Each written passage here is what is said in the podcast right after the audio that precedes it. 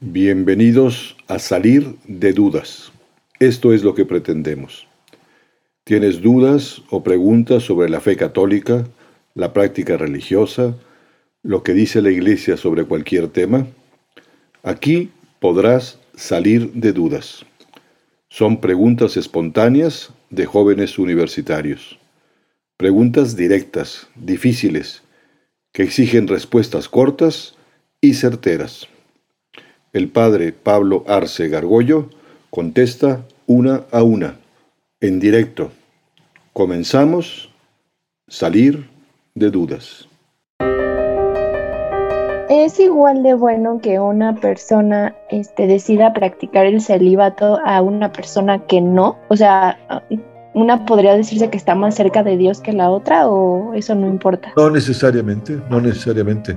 O sea, una persona que, que dice buscar el celibato, si, si, realmente busca el celibato por el reino de Dios, por entregarse a los demás, ¿no? Digamos que el, el matrimonio es a una persona en exclusividad, ¿no? Digamos, rechazas, a, tú como mujer rechazas a 6 mil millones de hombres para quedarte con uno. Yo sacerdote eh, rechazo a, a 7 mil millones de mujeres, ¿no? Para, pero para dedicarme a otros. Puede haber alguien que viva el celibato por egoísmo, por miedo al matrimonio, y eso está muy mal. Y si es por egoísta, es muy, muy malo. Y no, no por vivir el celibato es mejor que una persona que vive eh, en el matrimonio y vive una sexualidad tal como lo quiere Dios. Puede ser incluso muchísimo mejor, infinitamente mejor. Y hay muchos santas y santos casados y ahora últimamente en la iglesia durante los últimos 25 años se han canonizado matrimonios ejemplares de cómo viven como familia, su sexualidad, los hijos, etc. O sea que, que, que, sí se puede vivir bien. ¿Por qué la iglesia está tan en contra de pues el método anticonceptivo? Creo que, creo que está en contra de todos. ¿Cuál es el problema con la iglesia acerca de los métodos anticonceptivos? Bien, muy buena pregunta. No, no es que sea el problema con la iglesia, ¿no? sino que efectivamente la iglesia católica es la, la, única hoy por hoy de las religiones, de las grandes religiones, que dice que el uso de anticonceptivos es contrario al querer de Dios. Los protestantes, casi todas las denominaciones protestantes, así lo, desde Lutero, 1513, hasta 1938, eh, y pensaban igual y luego dijeron, ya, cada, cada quien quiera y ya como que, que, dijeron nosotros ya no vamos a insistir en eso. ¿no? ¿Cuáles son los motivos por los que la Iglesia condena el uso de anticonceptivos, llámese condón, pastillas, DIU, parches, etcétera, ¿no? Porque lo que Dios quiere es que los hijos sean fruto, sean fruto de una unión de cuerpos, una unión sexual, por eso también rechaza fecundación in vitro, afuera de, de una unión sexual, y una, una que sea que esté abierta a la vida. Responsablemente, la iglesia es la primera que habló de maternidad responsable y paternidad responsable. No se trata de que tengan hijos con hijos, sino que el lenguaje del cuerpo de la mujer, que tiene unos periodos de ovulación, pues se siga. ¿Por qué? ¿Por qué no quiere anticonceptivo la iglesia? Parte porque el tema unitivo y, y, de apertura a la vida es fundamental. Y parte también para proteger a la mujer, sobre todo a la mujer. ¿Por qué? Porque pasa muchas veces de que el hombre, que es, digamos, eh, se enciende sexualmente más rápidamente y quizá a veces más sexual, eh, le exige a su mujer tener sexo. Y para tenerlo en el momento que él desee, si es posible, anima a su mujer a que se ligue las trompas para que no, o que le den anovulatorios para que no ovule, o que eh, le impongan el DIU ¿Por qué? Porque dice, llego yo y le digo, abre las piernas y tengo el sexo y punto. Y hay muchos maridos que están violando a sus mujeres, incluso violentamente, más de lo que nos imaginamos. Traigo condón y aquí, no, espérate, el sexo es de los dos, es free, no puede estar sujeto a nada, ¿no? Y, y parte es eso. Y, y, y quienes, eh, muchos matrimonios católicos viven los periodos naturales. Y me, a mí me lo dicen, el sexo que tenemos, a veces pasamos unos días en decir, ahorita no podemos tener actividad sexual porque no queremos tener ahorita un embarazo, otro hijo por motivos económicos, psicológicos, por espaciar el nacimiento de los hijos, o decir, bueno, ya nos parece que ya tenemos los suficientes que Dios nos está pidiendo. Dice, cuando no tenemos sexo, nos ayudamos y buscamos otra vez, tenemos abrazos y ves, pero no hay sexo. Y cuando lo tenemos es gozoso, como nunca es tan gozoso cuando lo vivimos así. Y esa es la postura de la Iglesia respecto de los anticonceptivos. A pesar de saber ya cómo Dios mira la sexualidad, ¿por qué para los seres humanos sigue siendo un tema tabú e incluso se impide educar sobre el tema? Qué, qué, buena pregunta y qué buena observación. A lo largo de la historia ha sido un tema tabú. Ha habido épocas en que se hablaba con más apertura, pero digamos a nivel intelectual, pero es un, es un tema que yo creo que por lo menos la Iglesia Católica ya ha recapacitado mucho. Falta por que no sabíamos explicar del todo, ¿no? Yo creo que una de las personas que ha contribuido más a hablar abiertamente de este tema es San Juan Pablo II, ¿no? Él dedicó tres años a las audiencias de los miércoles, tres años, a hablar de la teología del cuerpo y mucho de lo que estamos aquí es explicando esas cosas, que es como, a ver, dejémonos de cuentos, o sea, busquemos el plan original de Dios, ¿no? La iglesia pues lo veía así también como tabú, es un tema difícil, no sé cuánto, porque, y los papás, efectivamente, ¿no? No solo tu, en tu caso actualmente, como dice tus papás, mis papás tampoco nos hablaban del tema, los abuelos menos, como si fuera algo penoso, cuando es una maravilla, ¿no? Cuando Dios quiere que el hombre tenga mucho sexo, el cuerpo es una maravilla, no es malo, ¿no? La actividad sexual no es mala, pero hay que entenderla en su contexto. Yo creo que ahora la Iglesia de Dios ya se está explicando mejor las cosas. Hay que hablar, hay que matar todas las cigüeñas que vienen de París, ¿no? A los niños, no hay cigüeñas que traigan hijos de París, hay que matarlas a las cigüeñas, aunque se enojen los protectores de animales, y hay que hablar con la verdad y con terminología, y se usa pene, y se usa vagina, y se usa glándulas mamarias, temas que no tienen por qué ser tabús, ¿no? Es parte del cuerpo humano. El gran tema es que muchos de los que ahora quieren dar educación sexual no saben cómo hacerlo, o hay muchos eh, sexólogos, entre comillas, sexólogas, que se dicen expertos, que no lo son, que aparecen en programas de televisión, de radio, que en el fondo equiparan al hombre como animal. Se dedican a dar técnicas para tener mejores placeres, para este, conseguir abortos o para no tener hijos o posturas sexuales. Pues eso es, es tratarnos como animal, Y lo interesante es eso, explicar, y yo creo que esto también para ustedes puede ser de gran utilidad, entender estos conceptos desde la teología, porque ustedes tendrán que explicar quizá amigos, parientes y luego a sus hijos con apertura absoluta y total, pero con ideas claras. No nada más es que está malo, es que está prohibido, es que la iglesia lo único que se hace es molestar sobre eso, cosa que no es verdad, es abrirte la, la maravilla que es la actividad sexual entendida desde el diseño de Dios. Hay mujeres que, que no pueden tener relaciones sexuales sin, por ejemplo, sin condón, porque luego el semen del hombre, o sea, como que cambia su pH. Creo que no, no estoy bien enterada, la verdad, pero creo que es un tipo de, pues como de condición y entonces pues les es imposible porque es como una alergia, digamos, ¿no? Por ejemplo, en ese tipo de casos, o sea, si esa persona quiere vivir su sexualidad en matrimonio, por ejemplo, ¿qué se hace? Bien, muy bueno, qué bueno que haces esas preguntas y con esa claridad. O sea, el tema ahí, por ejemplo, es, verdad, si a veces hay temas de alergias o lo que sea, ¿no?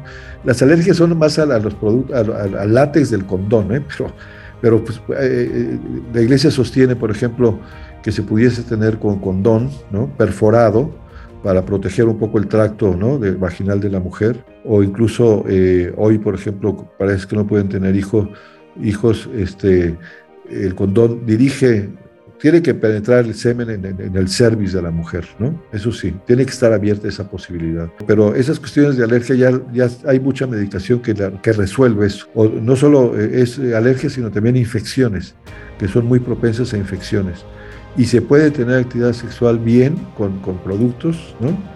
Y, lo pueden hacer muy bien. Como el tema de las personas mayores en el hombre que no pueden tener erecciones también, o sea, si la famosa pastilla azul, el Viagra, ¿no? Pues está permitido. Eh, es más, hay que animar a veces gente mayor que pueda tener actividad sexual porque la dejaron de tener, quizá por ese motivo. Y, porque Dios quiere que el hombre y la mujer tengan mucho sexo. ¿Cómo lograr esta visión de la sexualidad, pues en una vida que uno tiene o en general las personas que ya desde que naces o creces, pues en realidad todo el contenido está sexualizado y hacia, digamos, hacia el lado negativo. Yo creo que aquí hay dos temas claves. Uno es eh, todo el tema tabú, ¿no? Que es el, el, el, tema sexo, ¿no? Empezando por las familias, ¿no? Papás y mamás miedosos que tienen pavor de hablar claramente con los, de los hijos, con los hijos, las hijas, de las sexualidades, de a despertar a la pubertad. Es, es, tremendo, ¿no? Hay que darles desde pequeños una serie de, de, de, conceptos fundamentales desde muy niños, porque efectivamente, como bien señalas, pues eh, están bombardeando ya, hoy está al alcance de un clic, de un iPad, niños de muy corta edad están viendo pornografía por descuido de sus padres, ven escenas tremendas, además todas las escenas pornográficas son tan falsas y tan variadas, eso no tiene que ver con el mundo real, ¿no? Entonces, lo primero es quitar el tema tabú en las familias, hablar, que y hay que matar a las cigüeñas, todas las cigüeñas que vienen de París con hijos hay que matarlas. Eso no, este, y hay que hablar y, terminología y hablar de pene y de vagina y de glándulas mamarias y de acto sexual con toda libertad, ¿no? Pero desde una perspectiva de corte teológico, el gran problema es que, eh, pues, eh, parte también la iglesia tiene su, su, culpa, bueno, la iglesia y la religiosidad, o sea que, que durante siglos no se habló con mucha claridad de este tema. Gracias a San Juan Pablo II este tema de la teología del cuerpo es importantísimo, con esta perspectiva maravillosa, el cuerpo es bueno, la relación sexual la quiere Dios, tiene que ser como humano, que sea libre, eh, total, todo eso hay que difundirlo, eh, hay que buscar que la gente pueda hablar y preguntar, eso mismo es lo que yo pretendo aquí en estas sesiones, o sea, que, que tengan ideas claras para ustedes, para su vida, para su sexualidad, para su noviazgo, para su matrimonio, que gocen la sexualidad como Dios, como Dios lo ha diseñado y, serán felices, ¿no? Pero sí es un tema eh, mucho sexualizado, mucho se dedica a marketing, ya eh, respetemos a las mujeres, tienen que tener siempre mujeres ahí medio mal vestidas, ¿por qué tienes que unir automóviles, refrigeradores con, con en fin, hay una cantidad de cosas, ¿no? el mismo respeto a la mujer, el valor de la mujer, la maravilla que es la mujer, la concepción, la gestación, amamantar, todo eso hay que hablarlo con mucha eh, propiedad, ¿no? Y yo creo que ustedes también tienen que tener parte en, esa, en esta nueva tarea, ¿no? Eh, ¿Qué tanto por la vergüenza que sintieron después de, de ser tentados a la nieva, este, arrastramos nosotros o traemos nosotros en contra de, de como esta libertad o falta de, de vergüenza o más bien que ahora ya es vergonzoso. O sea, que tanto se perdió de, de la dignidad humana, por así decirlo. Sí, lo que, lo pasó a ellos es que, digamos que antes del pecado original controlaban perfectamente con su razón sus sentidos externos, los internos, memoria, imaginación sobre todo, y las pasiones, entre ellos la pasión sexual, ¿no? Y, se dieron cuenta, por eso la Biblia señala que inmediatamente después del pecado, en vez de volverse como dioses que les había prometido el demonio, se dieron cuenta que eran humanos carnales que se veían quizá ya con vergüenza. Por eso tuvieron que cubrirse porque no quiere nadie, ni tú, ni yo, ni nadie quiere que lo utilicen egoístamente. ¿no? La, lujuria es ese impulso sexual sin, sin racionalidad, se vuelve más instintivo, más de corte animal. ¿no? Pero también no hay que exagerar, es decir, hay que, digo, por supuesto el cuerpo es bueno, el cuerpo no es malo. Eh, los niños, pues, eh, no, no, sé ustedes qué les pasó, pero pero los niños a veces andan desnudos, por un lado niños y niñas ni te, no te das cuenta, todavía no hay una percepción porque no hay ningún impulso sexual que no, no, se ha encendido, se, se, enciende digamos a partir de, de la prepubertad empieza a haber algunos movimientos. Y ese es el tema del desnudo, ¿no? Hoy hay, también hay todas unas tendencias, les llaman naturalismos o algo semejante para que todos anden desnudos en sus casas, eso se usa mucho en el septentrión europeo, en el norte de Europa, ¿no? Que pues ahí andan, eh, acuérdense del doctor Kinsey, que organizaba esas orgías pseudocientíficas en la Universidad de, Indiana, que pues era tener también a todos desnudos. Eh, eh, no solamente nos cubrimos, digo, hasta por, por cosas climáticas, sino también para que no, se, no nos utilicen unos a otros. A nadie le gusta ser utilizado, ¿no? Ahora está el tema del pudor, también es una virtud. El pudor no es un tema de centímetros de tela, pudor en los hombres y en las mujeres, ¿no? Eso es, es toda una actitud de cómo guardo mi intimidad, ¿no? La gente a veces ahora habla, cuenta todo de todo, ¿no? Eh, tenemos un cofre precioso lleno de tesoros que hay que saberlo repartir adecuadamente. Hay cientos de preguntas más, todas interesantísimas, hechas por personas inquietas y pensantes. ¿Tienes alguna pregunta? ¿Hay algo que nunca has entendido? ¿Las respuestas a tus inquietudes nunca te han convencido? Atrévete a preguntar. Envía tus preguntas por correo electrónico a salir de dudas seguido arroba juandiegonetwork.com. Dinos también si quieres participar en vivo en una sesión por Zoom. Está claro, hay que salir de dudas.